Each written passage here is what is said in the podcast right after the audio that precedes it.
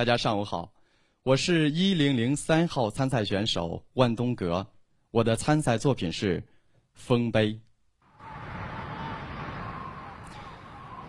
红军队伍在冰天雪地中艰难的前进，严寒把云中山冻成了一个大冰坨。狂风呼啸，大雪纷飞，似乎要吞没这支装备很差的队伍。军长早已把马让给了重伤员，他率领着先遣队向前挺进，为后续部队打开一条通道。等待他们的。是恶劣的环境和残酷的战斗。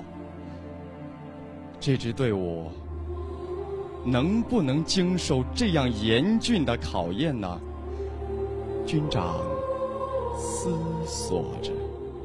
忽然，前面的队伍放慢了速度，有许多人围在一起，不知道在干些什么。军长边走边喊。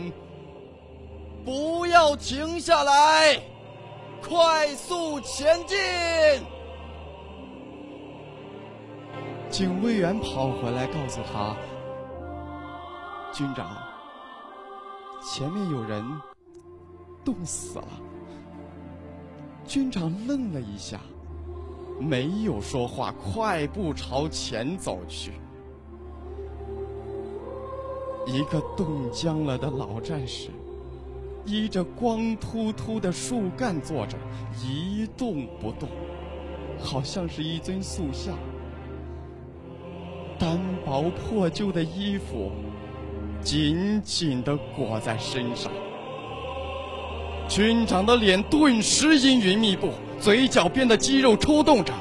忽然，他把脸面向身边的人，吼道：“他的御寒衣物呢？为什么没有发下来？”叫军需处长过来见我。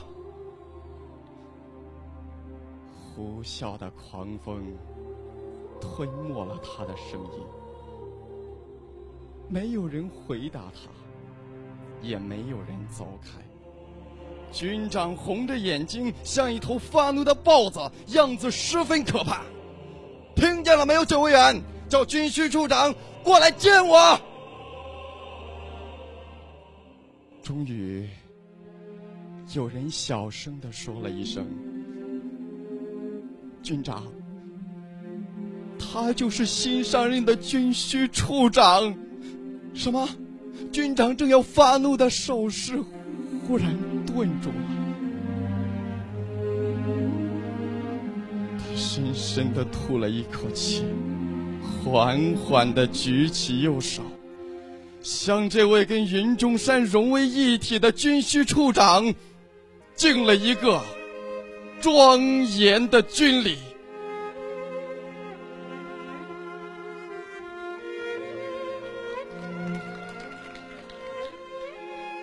军长什么话也没说，大步走进漫天的风雨中，他身后跟着无数沉重。而坚定的脚步声，好像在说：“如果胜利不属于这样的队伍，还能属于谁呢？”